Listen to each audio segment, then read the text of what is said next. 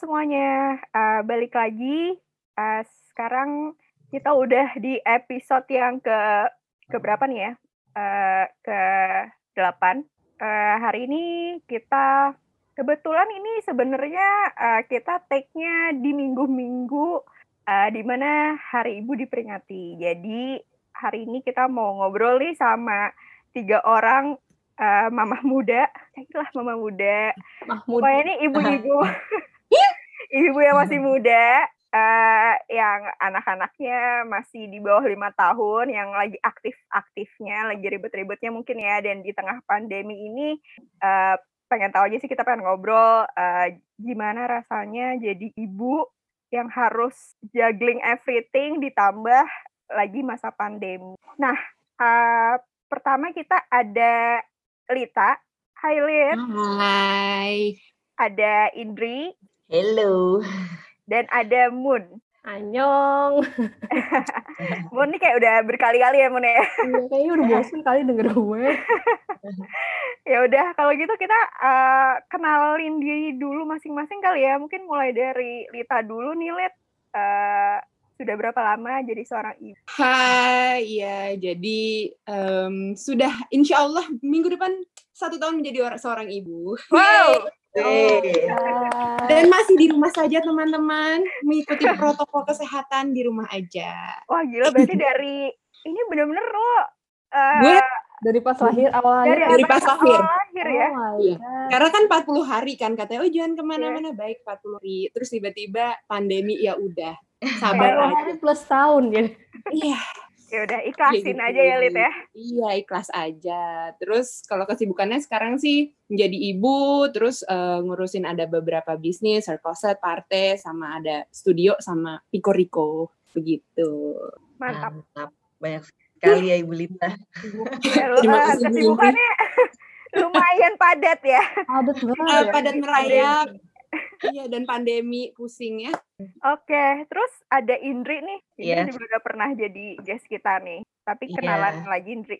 Oke, hai. Uh, anak gue apa ya tadi? Oh ya, anak gue, gue sudah menjadi ibu uh, kurang lebih 21 bulan. Anak gue umur satu tahun 9 bulan.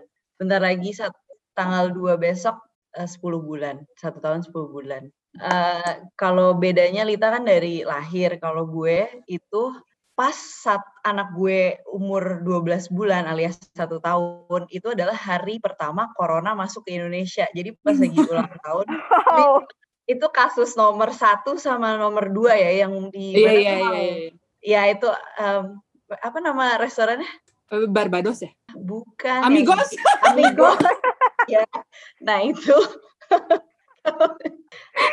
Barbados ya udah mirip lah ya. Itu itu uh, ya udah pokoknya nomor satu nomor dua itu terus tuh anak gue lagi ulang tahun terus kayak akhirnya corona masuk juga ke Indonesia. Ya udah jadi ya sudah expect for the worst deh tapi ya ya udah jalanin aja gimana. Gitu deh. Kalau kesibukannya sehari-hari ngapain? Uh, saya adalah uh, corporate slave ya. Pegawai swasta. Terus uh, kalau bisnis kebetulan hanya ada uh, bisnis sampingan kecil-kecilan aja jualan brownies. Udah sih itu doang. Oh ya uh, favorit gue siji-siji nih. Gue juga. Gue mau nyobain. Ayo buka PO parah. Gue lagi buka PO buat Christmas. oh iya. Iya. Habis itu gue pesen ya. Jadi kayak mau order. Ya, ini emang ibu-ibu kalau ngumpul biasanya Asli emang gitu ya. Gitu ya, ada yang jualan gitu kan, ada yang uh, rumpi. Nah, coba Moon uh, mungkin kemarin kan kita udah kenalan lo sebagai orang suka Korea. Uh, sekarang coba lebih ke ibu-ibunya gitu ya. Iya, jadi kalau gue sendiri, gue anak gue itu um, tiga tahun setengah. Kalau uh, sehari-hari gue kerja, um, kebetulan juga ada beberapa bisnis juga sama anak-anak SPM juga. Um, tapi ya selama pandemi di rumah sih. Dan kebetulan karena anak gue itu dia punya autoimun. Jadi dia hmm. emang rentan uh, emang ter, uh, salah satu dari list orang-orang yang gampang terkompromisi corona ini. Jadi ya setahun beneran kita nggak keluar rumah. Kalian kan uh, gimana ya jadi ibu terus uh, harus mikirin anak, uh, harus mikirin kerjaan, terus kayak punya bisnis juga maksudnya kayak kerjanya nggak cuma satu tapi ada banyak gitu kan sebenarnya kalian uh, sebelum kalian jadi ibu gitu ya waktu uh, ya di masa-masa seperti gue mungkin ya yang belum menikah kalian pernah kebayang nggak sih kayak kalian tuh akan jadi ibu yang kayak gimana sih? gitu? Gue sih sejujurnya gue nggak pernah kepikiran jadi ibu kayak gimana karena dulu bahkan di awal gue mau nikah aja tuh gue malah kayak ah gue nikah ntar aja deh umur 30 gitu. Terus tau-tau malah ketemu suami gue terus malah nikah kayak gitu-gitu loh um, tapi di saat itu gue belum kepikiran mau jadi ibu yang kayak gimana tapi yang jelas gue bener-bener mikirin um, keputusan di saat gue mau punya anak. Gue pengen beneran siap, nggak cuma secara financial dan segala macam keluarga satu gitu-gitu ya, tapi kayak gue secara mentality gue, gue pengen yang emang guanya juga siap ngebesarin nih anak nih karena ini yang ini yang gue omongin juga ke suami gue pas kita mau punya anak gitu sih. Um, gue nggak pengen kayak gue cuma nambah populasi doang gitu ke dunia Padahal kan sekarang dunia juga kayak ya udah overpopulated, terus uh, kekurangan pangan, banyak lah uh, masalah-masalah sosial segala macam. Terus di sisi, sisi lain, gue juga nggak ngera ngerasa DNA gue tuh super superior sampai gue harus diturunin ke anak gitu loh. Hmm. Kayak itu, ya kayak gitu-gitu loh. Terus kayak gue sama suami gue kayak, mm, ya ya udah deh kayak kayaknya kalaupun kita punya anak, emang harus yang gua dan suami benar-benar siap ngedidik nih, nih nih manusia nanti ketika tumbuh nggak cuma kecil tapi sampai dia beneran bisa jadi fully function adult in the society kayak gitu-gitu loh. Tapi gua jadinya setelah itu baru gue mikirin kayak apakah ketika jadi ibu gue pasti harus bisa ngedidik dan segala macam dan kenapa itu kayak gue ngerasa kayak yang jadi ibu tuh harus sepinter-pinternya orang gitu loh entah Setuju. itu secara emosional ataupun dari ya intelligence dan segala macam atau juga mungkin secara spiritual itu emang harus beneran sepintar itu jadi perempuan supaya ya itu supaya nanti ketika si anak ini tumbuh jadi orang dewasa dia beneran bisa jadi manusia yang bener gitu loh. Ketika gua ngerasain kayak beneran sekarang udah punya anak sama yang sebelum ya pasti kayak a whole new level banget sih kalau gua whole gitu. new level of life gitu oh, life of everything sih kayak um, walaupun kayak yang tadi gue bilang gue udah nge-envision bahwa punya anak itu nggak semudah itu dan gue ngerasa kayak gue udah siap nih makanya gue decide punya anak ternyata ya gue belum masih belum siap juga gitu. Iya. Yeah. Kalau kalian gimana? Banyak surprise event. Gila, yeah. setuju banget ya. Iya, Lita mau duluan. Enggak, enggak, Indri dong, Indri. enggak sih, kalau tadi di pertanyaannya kebayang atau enggak tuh, uh, gue jujur sama sekali nggak kebayang sih.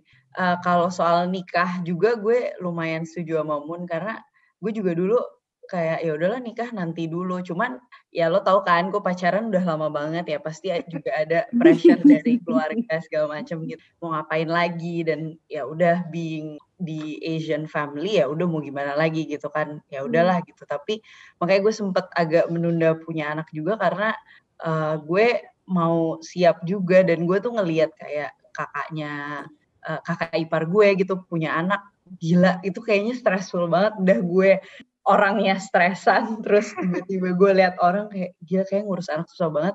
Terus gue tiba-tiba disuruh punya anak gitu. Makanya gue waktu itu sempat menunda kayak gue belum siap deh gitu. Uh, apa sih kayak lebih ke mental gue sih. Mungkin uh, sama uh, gimana ngedidik anak itu bener banget kata Mun. Karena to begin with kita ya kita harus akui ya kita berempat uh, mungkin cukup uh, apa sih beruntung kita bisa hmm. punya pendidikan yang bagus dan kita uh, dibesarkan di keluarga yang baik juga gitu. Nah, gimana nih caranya biar anak gue harus itu tuh udah minimal banget harus sama sama gue at least pendidikannya gitu loh. Hmm. Jadi uh, ya apa nih caranya apakah dengan gue harus cari banyak uang untuk sekolah ini sekolah yang bagus atau itu harus dari cara gue mendidiknya tapi at the same time ya maksudnya gue mau fokus ke anak maksudnya gue mau uh, ada gue ada buat anak gue untuk ngedidik dia uh, dari kecil sampai besar tapi gue juga pengen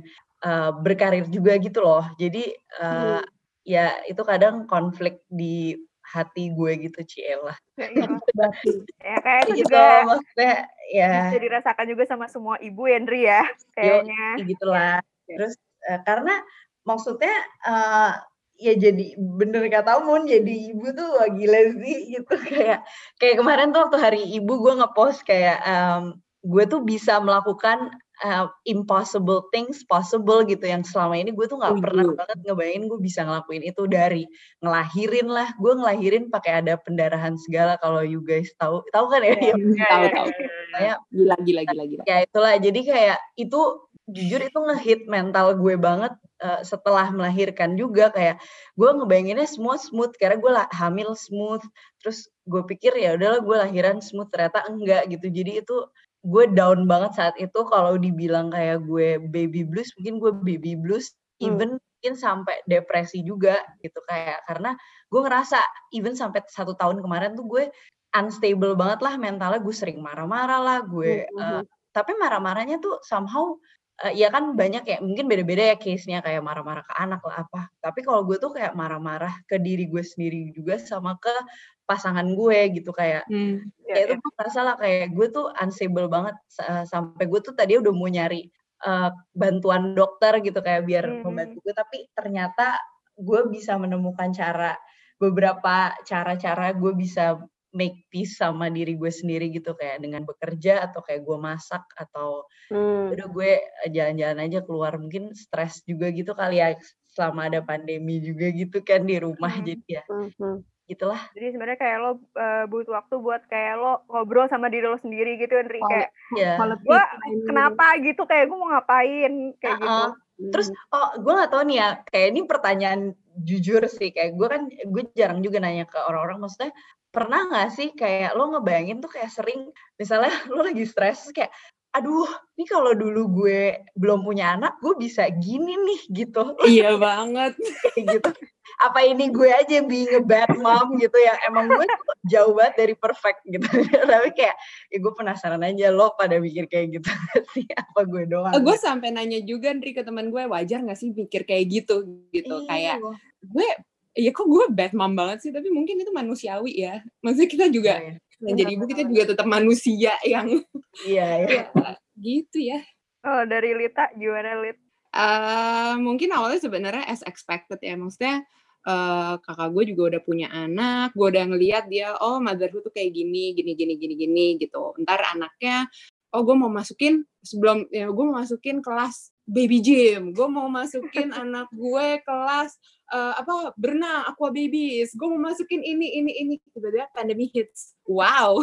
Kayak semua, semua bayangan gue as a mother kayak oh ntar anak uh, ikut aja deh ke kantor gitu. Gue siapin uh, box ntar abis itu tapi gue ntar bisa nganterin dia ikut kelas-kelas apa segala macam tapi tiba ya. Buyar kan tuh ya karena pandemi ini gitu ya. Jadi kayak ternyata apa yang gue ekspektasikan sama ini motherhood jadi kayak lo bikin strategi baru lagi nih. Wah gue harus bisa jadi as if sebagai uh, ibu gue harus bisa gimana caranya gue make sure dia tumbuh kembangnya juga oke. Jadi gue juga sambil belajar lagi motherhood segala macam dan walaupun di situ gue juga kayak ada ya overwhelm sendiri juga ada gitu. Terus gue harus juggling juga sama bisnis apa segala macam jadi emang Hmm, ya jadi ibu emang mentalnya harus kuat, harus banyak belajar karena emang nggak ada guideline, guidebook untuk sebagai ibu kan gitu. Jadi walaupun hmm. awalnya gue udah ngira oh ekspektasi gue menjadi ibu adalah seperti ini ini ini ini, hmm. oke okay, mungkin ntar ada bantuan dari mbak atau apa, cuman ternyata karena pandemi jadi kayak ya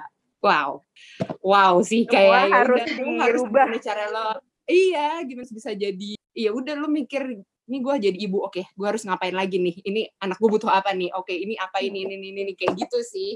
Jadi ya gitu walaupun expected tapi ternyata ada pandemi bikin semuanya juga jadi buyar dan harus bisa gimana caranya bisa ya jadi ibu yang baik juga lah saat ini di pandemi ini walaupun kita juga enak banget di rumah tapi pasti anak juga lebih enak dan anak kan belum bisa ngomong juga kasihan juga gitu loh. Mungkin dia ada stres juga di rumah gitu jadi pinter-pinter aja lah jadi ibu muter otaknya banyak gitu. Tadi kan Indri sempat ngebahas juga tuh uh, lo kena baby blues gitu ya Indri? Iya kalau postpartum depression juga. Nah sebenarnya gue penasaran deh uh, itu sebenarnya umum terjadi nggak sih di uh, ibu-ibu baru gitu yang baru melahirkan? Karena maksudnya gue dengar ceritanya nggak cuma dari lo doang Nindri. Ada beberapa teman gue juga yang udah menikah baru punya anak. Mereka sempat juga curhat ke gue kalau mereka kena baby blues. Uh, sebenarnya itu kapan sih lo sadar kalau lo kena baby blues? Dan itu bukan sesuatu yang cuman oh gue lagi ini doang nih gue lagi bad mood aja atau gimana gitu. Nah yang gue tahu ya kalau baby blues tuh kayak 80% ibu melahirkan tuh mostly ya bisa kena. Nah gue tuh sejujurnya gue nggak kur ya nggak tahu ya gue baby blues. Soalnya gini kalau maksudnya pertanda baby blues baby blues tuh kadang kayak ekstrim banget gitu kalau gue baca. Mm -hmm. sebenarnya gue nggak ekstrim tapi malah gue tuh ngerasa kayaknya gue lebih ke postpartum depression. Jadi gue justru ke lebih hmm. long termnya impact hmm. mental gue gitu. Uh, bukan kayak saat itu. Karena baby blues tuh uh, cuman seminggu dua minggu gitu tik biasanya. Jadi kayak lo tuh benci banget nih sama bayi lo gitu. Tuh kalau hmm. kata internet ya kayak lo tuh benci banget sama bayi lo. Kalau ngelihat bayi lo lo ikut nangis atau lo mau mukul segala macam. Nah gue tuh nggak kayak gitu. Tapi gue tuh lebih ke depresi sama keadaan gue di mana gue habis melahirkan karena pendarahan itu gue tuh jadi lemah banget nih. Kayak gue naik turun tangga nggak bisa. Terus kayak parah deh kayak lemes banget badan. Jadi kayak gue ngerasa apaan sih nih udah gue susah banget bangun tapi juga gue harus tetap menyusui gitu. Jadi kayak ya gue kesel sendiri dan jadinya impactnya long term menurut gue di, hmm. di mentality gue. Makanya gue hmm. lebih kayaknya uh, ya mungkin itu baby blues plus depresi itu kali ya. Gue juga kurang paham karena gue belum ke dokter juga sih. Tapi ya itu yang gue rasain kayak lebih ke uh, gimana ya kayak beda banget nih ekstrim banget perbedaan gue sebelum punya anak dan gue punya anak gitu tik. Jadi kayak gue sering compare antara dulu dan sekarang gitu. Hmm. cuman ya nggak banyak. Ini ini jujur gue baru sekali sih gue terbuka sama sering oh, denger banyak orang. Lumier. cuman ya maksudnya ini ini tuh real guys gitu. Yeah, yeah, yeah. benar benar karena siapa tahu. nanti akan jadi. Iya maksud gue it's something real. Dan ya lo justru nih ya menurut gue kalau lo deny uh, dengan keadaan lo itu tuh malah worse gitu. Karena gue hmm. ngerasa itu kayak di awal-awal enggak gue tuh uh, gue tuh cuman capek aja gitu-gitu. Tapi gue malah setelah gue admit kalau kayaknya nih I have something wrong with me gitu kayak there's hmm. something wrong with me. Di situ mulai terus gue open up sama nyokap gue gue bilang ke Sogi kayak eh, ini dan pun juga sebenarnya suami gue dan nyokap gue pun tahu kayaknya ada sesuatu yang salah nih sama gue hmm. kayak makanya gue tuh berubah gitu. Jadi uh, emosi gue nggak stable banget gitu-gitu uh, tapi mereka pun nggak ngomong sama gue. Mungkin kayak biar menjaga ini gue juga sih menjaga emosi gue juga gitu ya. Nah um, tapi once gue admit to my feelings gitu jadi malah udah itu getting a lot better banget. Kayak abis itu setelah gue open up kayak ya udah gue jadi udah apa sih kayak ada yang udah beban di otak gue yang udah keluar gitu. Jadi sejak saat itu udah udah udah baik banget gitu setelah pokoknya setelah sampai satu tahun lah menurut gue kayak setelah itu sih udah normal. Hmm, kalau gue baby blues ya. Baby blues tuh awalnya kalau di gue gue ngerasain tapi kayak bentar aja sih. Seminggu sih bener emang. Kayak lebih kaget nggak sih? Lebih kayak dulu kan sebelum lahiran nanya nih ke teman-teman eh gimana nih lahiran? Apa yang perlu gue persiapkan? Gitu ya. Terus semua orang jawabnya kayak udah lo banyak-banyakin tidur deh ntar lo begadang gitu di kepala gue kayak ya elah begadang aja. Ngerti gak sih? Kayak gue sering begadang nonton K-pop gue sering begadang ini gitu. Maksudnya kayak begadang di kepala gue ya begadang aja gitu kan ya. Tapi turns out pas punya anak wow gitu. Begadangnya tuh capek ada banget gitu. gitu ya Lid? Iya benar terus awal-awal kan juga saya punya anak tiba dia nangis. Gue nggak tahu dia nangis kenapa nih gitu. Aduh asi gue kurang pasti nih dia nangis gitu. Aduh ini dia apa ini itu? Baru ibu baru kan pikirannya udah paniknya ke mana-mana dengar anak nangis aja udah stres sendiri gitu. Jadi gue baby bluesnya ya kayak udah capek banget terus stres ngelihat anak nangis mulu. Kok kayak di rumah sakit dia diem aja gitu dibangunin dibangunin aja susah gitu pas nyampe rumah wow bangun terus gitu kan nangis mulu gitu. Jadi kayak lebih karena kaget terus kayak capek banget terus pikirannya aduh asik gue kayak nggak cukup apa segala macam. Jadi setiap anak gue nangis gue ikut nangis gitu kayak seminggu gue kayak gitu gitu. Cuman akhirnya ya cerita lah ya ke suami kayak aduh gimana nih stres banget stres banget apa segala macam. Ya alhamdulillah suportif jadinya ya ya alhamdulillah lewat juga gitu baby bluesnya. Cuman emang beneran deh, emang harus siapin mentalnya tuh beneran siapin mental. Ternyata begadangnya bukan begadang kayak nonton gitu loh. Capek banget. Karena ada tanggung jawabnya begadangnya. Iya, kirain Ya. begadang tuh apa sih begadang? Oh, ajak main anak gitu. Enggak lagi seminggu pertama gitu kayak Iya, wah ya udah. Tapi Tapi lo, gitu lo mention itu juga sih, Lid, kayak ASI. Itu tuh eh, mungkin salah satu yang bikin gue depresi juga ASI. Iya kan? banget. Jadi kayak terus kan lo tahu sosial media di mana kayak orang ngepost Satu eh, freezer ada satu freezer ASI. Itu rasanya pengen gue unfollow cuy. Maksud gue bener banget Ndri.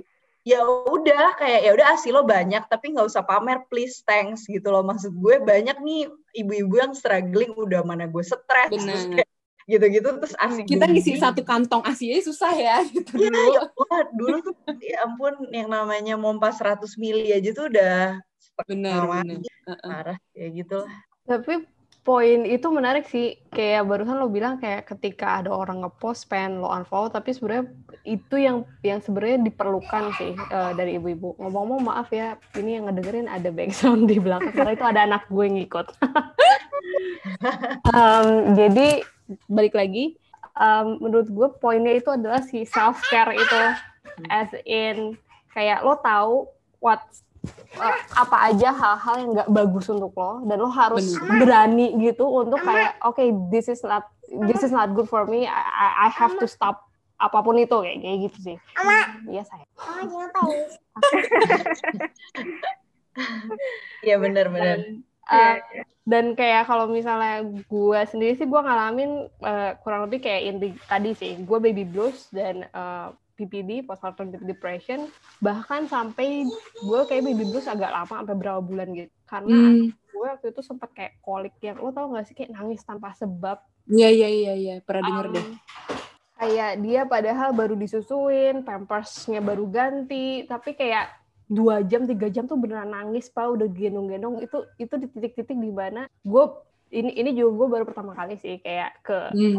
orang di luar ini gue beneran benci sama anak gue dan gue pengen lempar Hmm. Oke, ya ya. ya. kalau gue dulu se ekstrim itu. dan itu berlanjut di mana posisinya waktu itu gue karena gue nggak ada mbak kan Hmm. Uh, jadi gue uh, sendiri di rumah maksudnya gue nggak ada baby Ad- ada mertua gue alhamdulillah banget suportif sebantuin tapi gue ya nggak tahu ya kayak pikiran ya tadi yang Lita bilang ibu baru tuh kayak pikirannya tuh ke mana-mana gitu nggak sih? Kayak aduh anak gue gimana? Karena anak gue tuh yang beneran nangis tanpa sebab. Terus abis itu ya mungkin waktu itu karena belum ketahuan autoimun ya. Oke. Em, karena belum belum ketahuan autoimun segala macam dia tuh yang emang pipinya merah-merah segala Hmm. macam jadi yang guanya juga kayak em, pantang apa sih kayak telur ya biasa lah Hmm. karena takut Hmm. alergi. Jadi beneran yang lost banget. Terus di satu sisi gue juga t- tadi sama gue coba komunikasi ke suami segala macam tapi di titik itu gue ngerasa kayak kalau nggak ada bantu bantunya ke gue sama sekali? Padahal ini Hmm. juga anak lo. Lo nggak bisa expect gue fully attending this baby.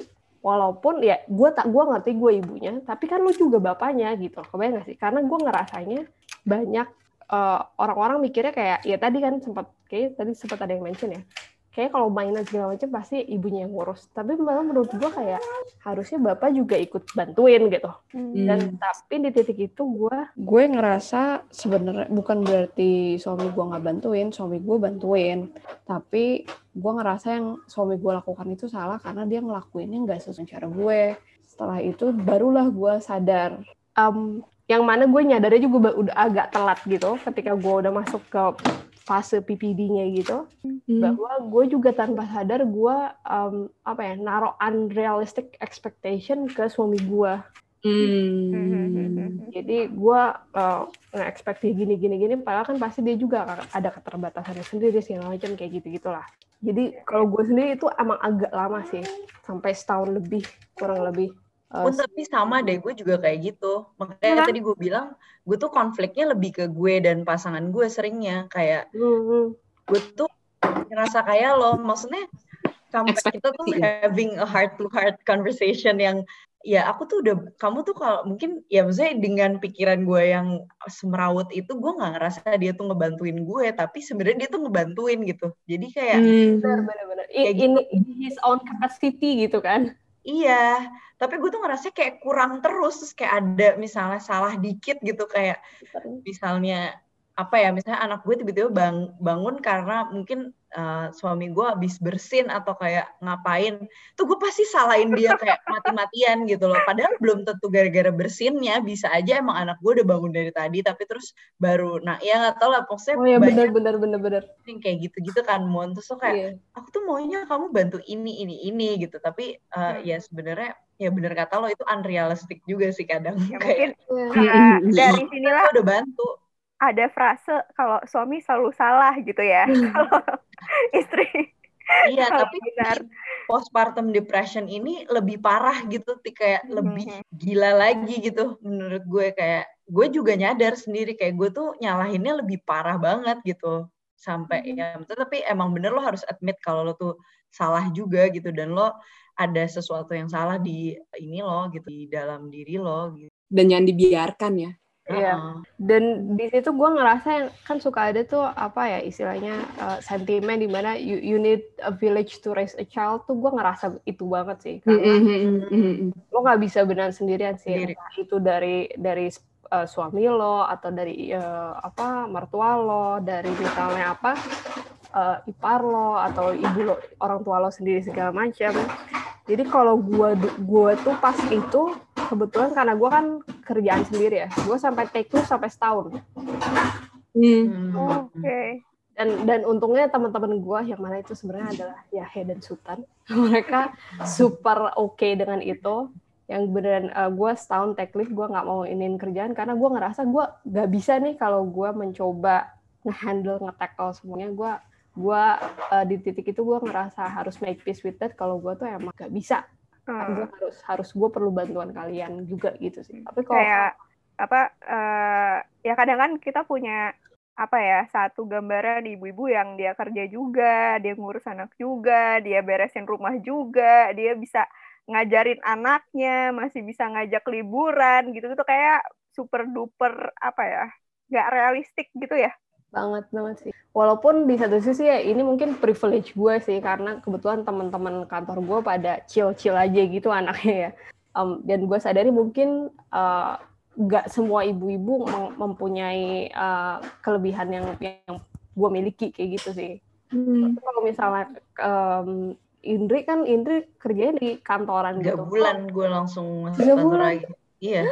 Yeah. Gue stres banget, stres banget tapi itu emang impact gitu kayak ke performance gue pun turun gitu maksudnya even sampai uh, apa supervisor gue pun ya realize kalau ini tuh ya pasti ada impactnya dari si gue punya anak gitu loh. Tapi dengan lo ke kantor lebih kayak apa ya, Andri? Lebih kayak uh, happy nggak sih? Maksudnya kayak ya ya lo kan capek nih di rumah nih aduh anak gue nangis ini ya lo ke kantor ketemu teman apa segala macam gitu kayak lebih ya lebih happy lah gitu lebih enjoy ya, gak sih itu gitu.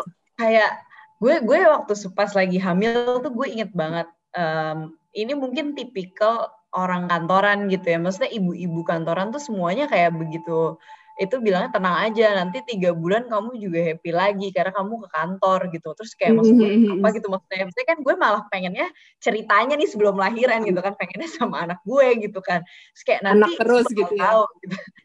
Mereka tuh semua nyebut kalau ke kantor tuh kayak liburan which is bener banget kayak itu tuh pelarian hmm. banget kayak ya ke kantor tuh enak banget ternyata kayak lo lepas dari semua tanggung jawab lo lo ninggalin anak lo di rumah gitu tapi uh, sejak kalau gue waktu itu tuh sejak anak gue ini, eh mungkin kan gue ada ada masalah sama ASI juga kan.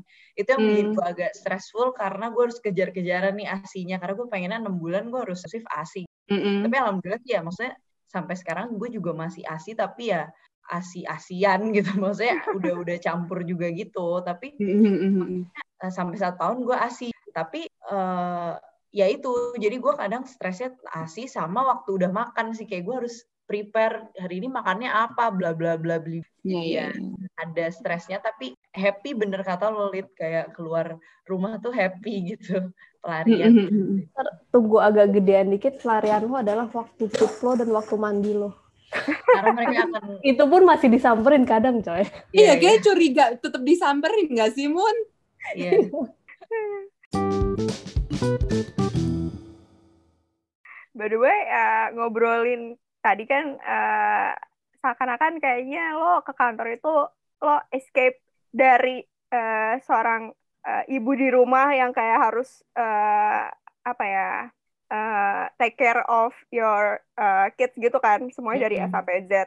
Tapi sebenarnya ketika lo ke kantor itu lo merasa jadi punya peran yang berbeda gak sih? Jadi mungkin kalau di rumah lo itu ibunya Kera gitu kan kalau di luar kantor eh sorry kok di luar kantor kalau di rumah tuh sebenarnya lo kayak menjadi seorang yang lain gak sih Indri kayak gue sebagai Indri nih gue uh, sebagai Indri uh, gue punya cita-cita gue punya uh, personal apa ya achievement yang pengen gue achieve.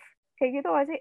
Iya. atau gimana? Iya tik bener. Uh, maksudnya uh, emang maksudnya banyak juga hal-hal yang pengen gue achieve sebelum punya anak yang belum bisa gue achieve kan. Tapi terus keburu punya anak gitu. Ya mungkin itu juga ada hal-hal yang bikin kayak uh, itu nyangkut juga ke depresi gue di mana kayak aduh gue masih pengen kerja ini itu gitulah nah tapi justru ya setelah yang udah gue bilang udah semuanya calm down gitu-gitu gue jadi tahu gimana cara gue bisa uh, apa sih um, apa ya punya quality time sama diri gue sendiri itu ya ternyata gue tuh mau achieve sesuatu, maksudnya gue pengen berkarir dengan baik gitu. Jadi uh, justru setelah gue udah bisa berhasil settle yang di dalam diri gue, ternyata gue tahu kalau yang gue mau tuh uh, gue bisa sukses dalam, ya maksudnya nggak mesti di tempat gue sekarang, tapi at least gue jadi career woman yang uh, bagus gitu. Dan ternyata uh, setelah gue apa kayak made up my mind kalau oke okay nih gue emang mau tadinya kan maksudnya kayak pasti banyak lah ibu yang ah sebentar setelah nikah gue mau jadi ibu rumah tangga. Ternyata gue enggak gitu. Kayak gue kayaknya kalau jadi ibu rumah tangga malah lebih stres gitu. Terus maksudnya ya dengan uh, gue udah apa sih made up my mind ya gue jadi lebih uh, apa sih kalau udah gue di luar rumah ya gue harus bener-bener fokus ke kerjaan gue sehingga gue bisa achieve yang gue mau gitu. Sampai mm-hmm. makanya kemarin kayak gue tuh uh, mungkin lo tahu ya tik yang ke Aussie itu apa sih kayak ada. Jadi uh, apa ya kayak beasiswa ke Aussie gitu gue tuh kayak pengen buktiin aja ke diri gue sendiri gue tuh kayak masih bisa deh gue tuh mau gitu gue bisa. Terus ternyata bisa kalau gue emang niat gitu. Jadi ya uh, bener kata lo diri gue di rumah itu beda sama diri gue di luar rumah. Kayak gue mau hmm. gue sebagai perempuan yang emang punya ambisi. Ya, ya karena kan lo uh, ya kita udah kenal dari SMA ya Andri ya. Gue tau lah yeah. orangnya punya Ambi, ambisi ya. gitu. Ambi. di luar dari cuma dari ya uh, ngurus anak di rumah, pasti pengen lah kita dikenal sebagai uh, diri kita sendiri gitu, bukan sebagai ibunya hmm. anak gitu. Kalau lo sendiri gimana, Lid? Karena lo uh, ya setahu gue kan lo dulu kerja kantoran, terus sekarang bisnis. Hmm. Sebenarnya apa sih yang pengen lo achieve sebagai Lita gitu ya? Bukan uh, ibu dari seorang anak gitu kayaknya uh, itu udah beda lagi kan? Iya sebenarnya kayak emang maksudnya sebelum punya anak banyak lah kayak listnya oh pokoknya gue mau ini ini ini mau banyak yang mau gue achieve gimana biar enrich gue juga terus uh, things yang ya pokoknya banyak banget lah list-listnya segala macam gitu ya. Cuman pas punya anak emang kan prioritas berubah ya. Emang hmm. prioritas jadi lebih ke anak lah gitu. Mau kita sebenarnya kerja juga jor-joran ujung-ujungnya juga buat anak sebenarnya kayak gitu loh hmm. kayak. Hmm, tapi kalau misalnya uh, apa namanya udah keluar dari rumah, maksudnya gue sempat ke ini sih ke kantor beberapa kali lah gitu karena emang mungkin butuh ya butuh apa ya di di kantor kerja juga bisa lebih mikir gitu. Kalau di rumah tuh dengar anak nangis dikit kan langsung aduh oke okay, gue harus samperin dulu gitu. Kayak langsung lari gitu. Padahal sebenarnya mungkin ada yang bisa bantuin. Ya pras kalau lagi misal lagi bisa bisa bantuin atau mbaknya bisa bantuin dan masih banyak yang lain kan. Cuman akhirnya waktu itu sempat ke kantor gitu. Emang ternyata pasti kantor lebih bisa ya uh, oh, kepalanya lebih clear gitu kan. Lebih oh ternyata gue tuh masih banyak nih yang mau gue achieve gitu loh. Kayak oke okay, her closet gue mau uh, reach ya misalnya tadi kita udah mau launching website apa segala macam kita baru aja habis pandemi ini kita baru pindah ke ruko yang lebih besar untuk uh, increase capacity-nya apa segala macam tiba-tiba pandemi terus berubah strategi lagi apa segala macam. Maksudnya kayak di luar sana tuh sebenarnya gue pengen tetap bisa gimana caranya uh, usaha gue juga mencapai target yang udah kita tentukan juga gitu. Terus uh, mostly kan emang usaha gue ini sama sama teman-teman gue yang cewek-cewek juga gitu. Gimana caranya juga ya anak gue ntar bisa lihat kalau hello mama juga bisa mencapai targetnya walaupun sibuk juga menjadi seorang ibu gitu. Kayak pengen lah kayak gitu banyak targetnya dan pengen enrich dan achieve uh, goal-goal yang emang udah di set sebelumnya gitu loh. Kayak walaupun di prioritasnya tetap anak sebenarnya juga jangan lupa sama diri sendiri sih. Gitu. bener, bener banget. Soalnya um, masalah si identity as a mom dan juga sebagai diri kita sendiri itu kayak sebenarnya salah satu sumber depresi gue dulu sih. Hmm. karena apa ya kayak banyak friksi-friksi yang terjadi antara gue dan suami gue dan segala macam tuh karena lingkungan gue melihat gue tuh cuma sekedar oh ibu nih uh, uh, ibunya si hmm. bayi ini gitu. Pokoknya apa tuh fokusnya ke si bayi gitu. Terus gue ngerasa neglected gitu loh. Dan hmm. akhirnya ya itu gue kayak berproses dan gue juga kayak um, self therapy segala macem di mana emang harus bisa apa ya misahin si identity mm -hmm. ini sih kayak uh, lo as a mom dan beneran lo yang es beneran lo diri sendiri dan emang lo apa ya um, striving to reach something gitu sih itu itu gue hmm. ngerasa itu perlu sih. Terlepas dari decision lo lo jadi ibu rumah tangga atau lo kantor atau apa pun ya menurut gue itu identity lo sendiri itu tuh nggak boleh sampai hilang sih. Soalnya kalau enggak wah. Ya, ya, jadi penting kayak, banget tuh take care of ourselves nggak sih? Kayak benar benar benar. Nah ya ya jadi nggak uh, kehilangan identitas diri lo sebelum lo akhirnya jadi ibu gitu kan benar mm -mm. uh, sebenarnya gimana sih kalian uh, trying to make a peace dengan semua keadaan yang terjadi dengan uh, semua yang udah lo laluin uh, mungkin tadi Indri bilang kayak dia mengakui dulu gitu ya kayak oke okay, uh, gue mungkin uh, bukan kayak the perfect mom uh, mm -hmm. dan itu prosesnya gimana sih yang kalian lakuin, yang kalian rasain? Apa ya? Uh, menurut gue salah satu yang paling penting adalah punya supportive environment sih. Itu hmm. salah satunya. Soalnya kayaknya kalau ibunya jalan sendiri tuh, wah anginnya kenceng bos, hati-hati jatuh gitu. Kayak harus dibantu dengan environment yang supportive gitu loh tapi dari ibunya sendiri juga mungkin harus lebih ya bisa terbuka juga gitu terus uh, jadi ibu kan juga sebenarnya tuh hmm, apa ya fleksibilitas dan waktu itu sebenarnya hal yang apa ya yang udah kayak berliannya menjadi ibu tau gak sih? Kayak dulu dulu mungkin uh, kita bisa oke okay, fleksibel mau ke mana mau meeting mau apa ini itu oke okay, gampang gitu. Kalau sekarang kan eh, tunggu ya anak gue gue suapin anak gue dulu misalnya atau oh anak gue masih mau ini itu gitu. Maksudnya itulah fleksibilitas waktu ya pinter-pinternya seorang ya puter otaknya seorang ibu aja nih gimana caranya untuk uh, survive juga gitu di masa-masa ini juga gitu. Terus ya itulah yang paling penting hmm, menurut gue sih supportive environment itu sih kalau gue sih, gue setuju tadi environment iya, um, dan ditambah lagi, gue sih ngerasa kayaknya um, gak semua orang menganggap bahwa si si perpindahan dari seorang wanita biasa jadi ibu itu suatu hal yang besar gitu. Karena yang tadi sempat kita bahas di awal-awal kayak orang-orang tuh ngerasanya itu normal aja cewek ibu. Padahal itu sebenarnya istilahnya tuh uh, ada istilahnya namanya matrescence itu padanannya ketika lo dari uh, adolescent dari remaja ke orang dewasa karena the whole process itu sama-sama body changing, hormone inducing dan itu irreversible. Hmm. Dan bagian irreversible ini salah satu hal yang mungkin uh, kesannya agak trivial dan remeh. Aduh, beradak-beradak amat ya. ini adalah uh, sebuah keadaan real ya. Real life ya. Bener, bener. Ya. Kalau gue WFH kalau real. Jadi kayak badan gue totally berubah. Dulu gue ngerasa gue gendut, padahal ternyata gue dulu kurus. Dan sekarang gue gendut beneran. Gitu gue Uh, sorry, sampai sekarang dulu sorry, masih kurus. kurus banget sih. Tetap kurus, bener. bener, bener. Iya gue gue tapi dulu sering banget gak sih ketika gue ngobrol sama kalian enggak ah gue gendut gue gendut kayak gitu kan. Tapi yeah. sekarang ternyata ketika gue beneran gendut gue ngerasa kayak anjir gue dulu kurus banget ya kayak gitu loh. Baru sadar ya? Baru sadar. Dan di titik ini ya gue um, meng, apa ya gue mencoba make peace dari keterbatasan gue dan kemalasan gue untuk menguruskan badan.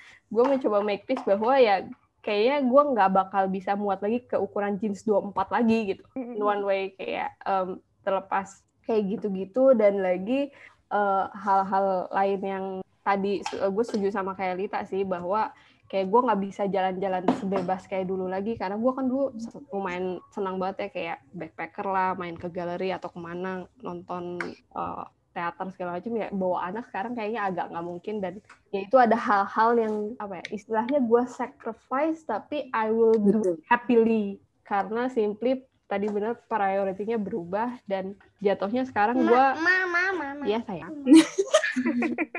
dan jatuhnya sekarang gue beneran mencari aktivitas yang beneran bisa di enjoy bareng anak gitu sih. Mm. dan uh, I, I think it won't change until teenager sampai si anak bisa ya mulai main sendiri itu something yang gue udah committed ketika gue decide punya anak oke okay, seenggaknya sampai dia umur 17 I will stick to this kind of lifestyle kayak kalau dari Indri apa nih yang lo masih uh, berusaha trying to make a peace? Apa ya kalau eh, tadi gue setuju banget maksudnya tentang support system terus kayak uh, tentang apa badan yang berubah banget gitu. Nah kalau di gue justru uh, apa namanya tadi yang tadi gue bilang kayak once gue udah admit uh, apa ya kekurangan gue gitu. Kalau gue tuh bukan the perfect mom gitu.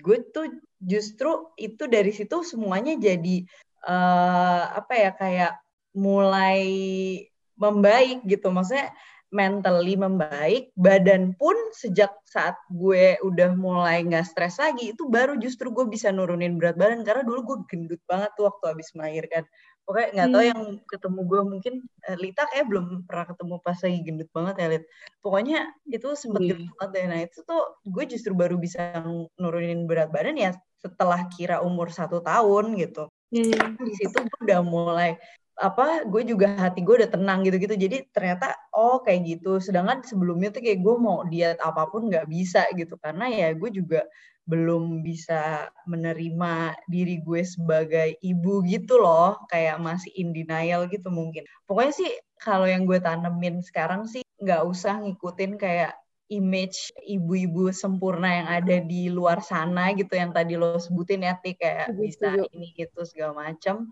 just be a happy mom sih menurut gue karena ya kan kayak ya udah kalau lo happy anak lo bakal happy juga dan semuanya nanti akan ngikut sih. Everything will fall into place. So jadi kayak ya udah. Gue caranya adalah how to make a peace. Kalau gue sih admit my feelings ya. Admit that I'm now a mom gitu. Dan dengan segala plus plus plusnya itu berat badan plus juga kayak tanggung jawab plus gitu. Semua serba plus. Iya dan prioritasnya berubah bener kata iya, Lita. iya. kayak gue udah nggak bisa jadi uh, gadis kayak dulu lagi gitu. Tapi di uh, salah satu mantra gue yang sering gue pakai juga adalah kayak apa pun yang gue alami sekarang itu kayak walaupun ya, entah itu body change atau responsibility yang nambah atau ya my me time berkurang tapi kayak I give up all of those untuk this human being this amazing human being little me gitu loh. Itu Bener. yang bikin beneran ngasih lo kayak this is this is fine this is this is great kayak gitu sih. Kayak tadi kayaknya gue lihat postnya siapa ya? Arin ya yang kayak dia ngepost uh, lo nggak bakal tahu di dalam hati lo tuh ada satu tempat Iya, uh, iya kan kayak satu tempat yang ternyata lo tuh bisa menyalurkan cinta lo segitu besarnya. Segitunya. Segitunya.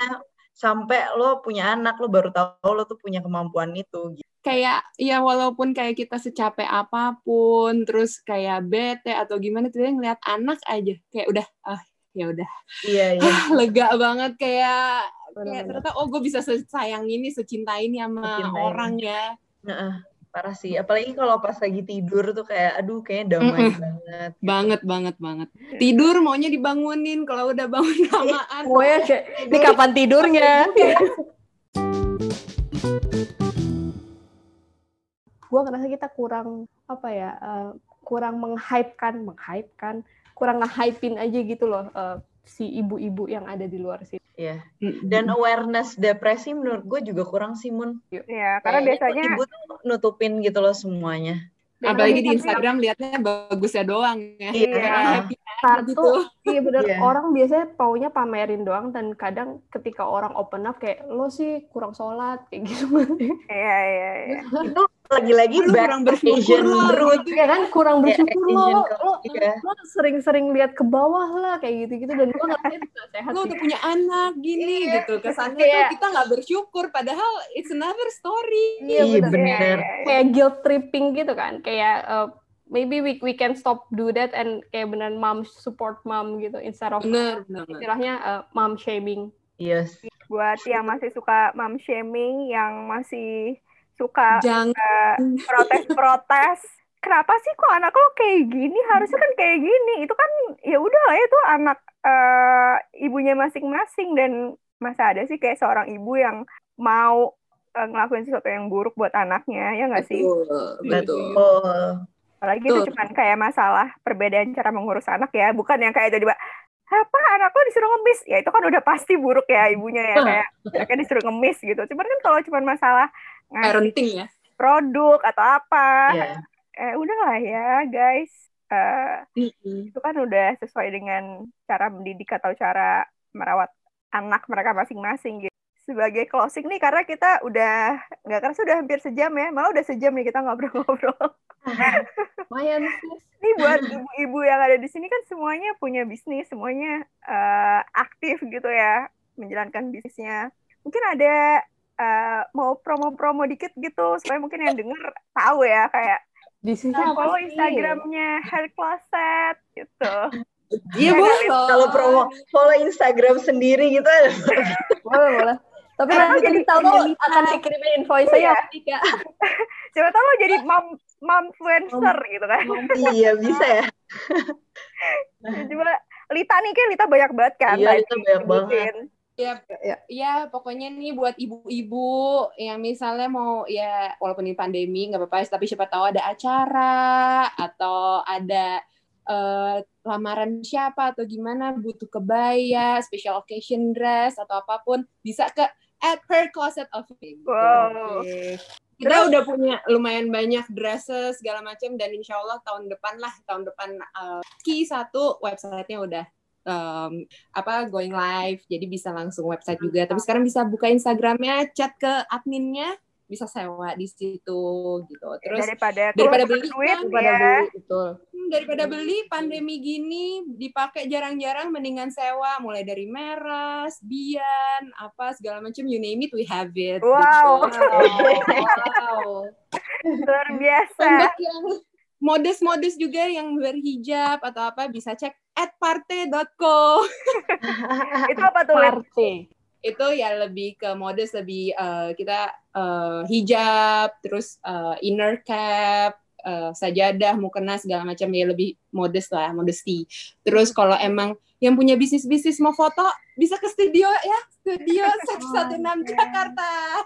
Wow. di mana di mana Elit jangan lupa gue tuh masih punya voucher foto di tempat lo tau.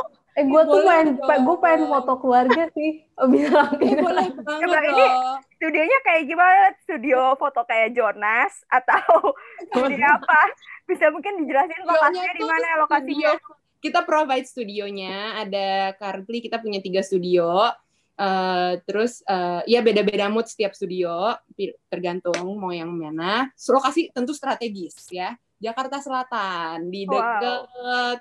Deket apa ya deket eh, Wijaya situ ke deket Wijaya situ deket Senopati. Terus harga juga masih oke bisa kontak gue siapa tahu gue bisa kasih diskon kan ya. Oh, Nah, pasti, Itu pasti. itu dia. Iya. Kan ibu-ibu sukanya yang diskonan yuk betul. foto di studio ya insya Allah. Protokol kesehatan. Ikuti standar protokol kesehatan. Mantap. Mantap. dah. Kalau kalau Indri eh, itu dong Indri. Apa? Kita ada brownies brownies Oh, juga nggak apa-apa oh brownies Brownies. iya brownies brownies Oh ya itu tapi em, ya gue jadi ada jual brownies ini sebenarnya dimulai dari kerja nggak ngapa-ngapain waktu maksudnya ada nggak tahu ada keinginan untuk membuat brownies saat hamil terus gue lanjutin namanya Dan Si enak banget guys. Iya, katanya orang sih enak, Ci. Iya, ini tuh eh, apa? Combo Sea salt. CG, Pisau CG Choco dot net. Apa? cg.cg.net. Iya. Oke. Si, eh, sampai sekarang sih belum berkembang ya, karena gue masih. Mungkin nanti begitu anak gue udah umur 2 tahun, gue akan menambah em, menu-menu yang lain. Sejauh ini masih apa? Eh, sea salt eh, dark chocolate brown. Wah, Paling itu dong follow ini gue apa eh, review makan cie. Siapa tahu di sini bisa jadi Oh ya, boleh, boleh, boleh, boleh. Apa tuh? influence food Apa Barusan namanya ya? Makan. Apa? Barusan makan. Follow barusan makan. Iya. Sebenarnya itu Udah. agak lama sih, tapi kayak kita pengen aktif lagi eh, gitu deh. Ya, mereview eh, makanan-makanan dari Dari seluruh Indonesia dunia, lah ya. Seluruh Dunia. Oh ya, benar-benar benar-benar. Terus ya gitu deh, eh, berhubung selera makannya, ini kan berdua sama eh, Sogi, jadi se- Mhm. berhubung selera makannya Sogi super susah, jadi harusnya ini em, very honest Terkurasi and dengan baik ya. Iya.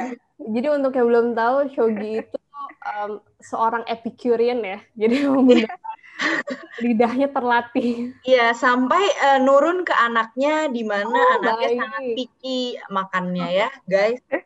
Oh gitu. Ya, cuma mau- Lit. makan yang paling enak aja gitu ya, Andri ya. Iya, harus paling enak. Udah stres lah kadang-kadang, tapi harus. Untung mamanya jago masak ya. Kalau dari gue, gue juga mau ngeplagin ya. Boleh. Um, dari salah satu bisnis yang gue bantu itu ada satu dia perpustakaan digital untuk anak-anak. Jadi cocok banget nih kalau misalnya yang di sekolahnya kan sekarang lagi pembelajaran jarak jauh ya. Atau misalnya yang eh, ibu-ibu nih biasanya kan mau bacain eh, buku untuk anak macam itu bisa dibuka at bacapibo atau websitenya bacapibo.com. Itu Baca apa? Baca Pi- Pibo. baca pibo, Pi- pibo, Pibo. Ya. Oh Nah, iya itu nih udah. picture book. Jadi picture book. Oh, Oke. oke.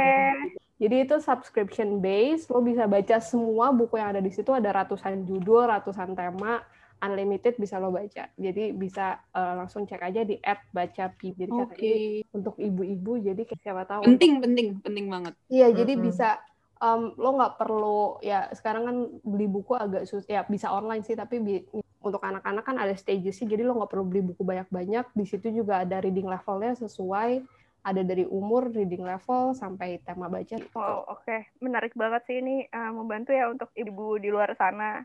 Lagi di masa pandemi ya. Iya, supaya nggak bosan di rumah kan, hiburan di rumah, baca buku. Oke deh, kalau gitu eh makasih banget ya eh Lita, Indri, Moon udah mau ngobrol-ngobrol. Apalagi tadi kayaknya beberapa hal eh, cukup eh, sensitif dan eh, pribadi banget. Tapi makasih banget udah mau sharing karena ya itu tadi kan jadi ibu nggak harus jadi seseorang yang perfect. Eh, lo boleh masih boleh untuk jadi diri lo sendiri, punya ambisi sendiri, punya life goal di luar dari jadi seorang ibu gitu ya. Dan buat ibu-ibu di luar sana, tetap semangat, tetap suportif satu sama lain, dan buat eh, ibu-ibu yang mulutnya julid gitu tolong agak direm-rem dikit ya karena kan jangan deh jangan julid jangan julid guys ya udahlah ya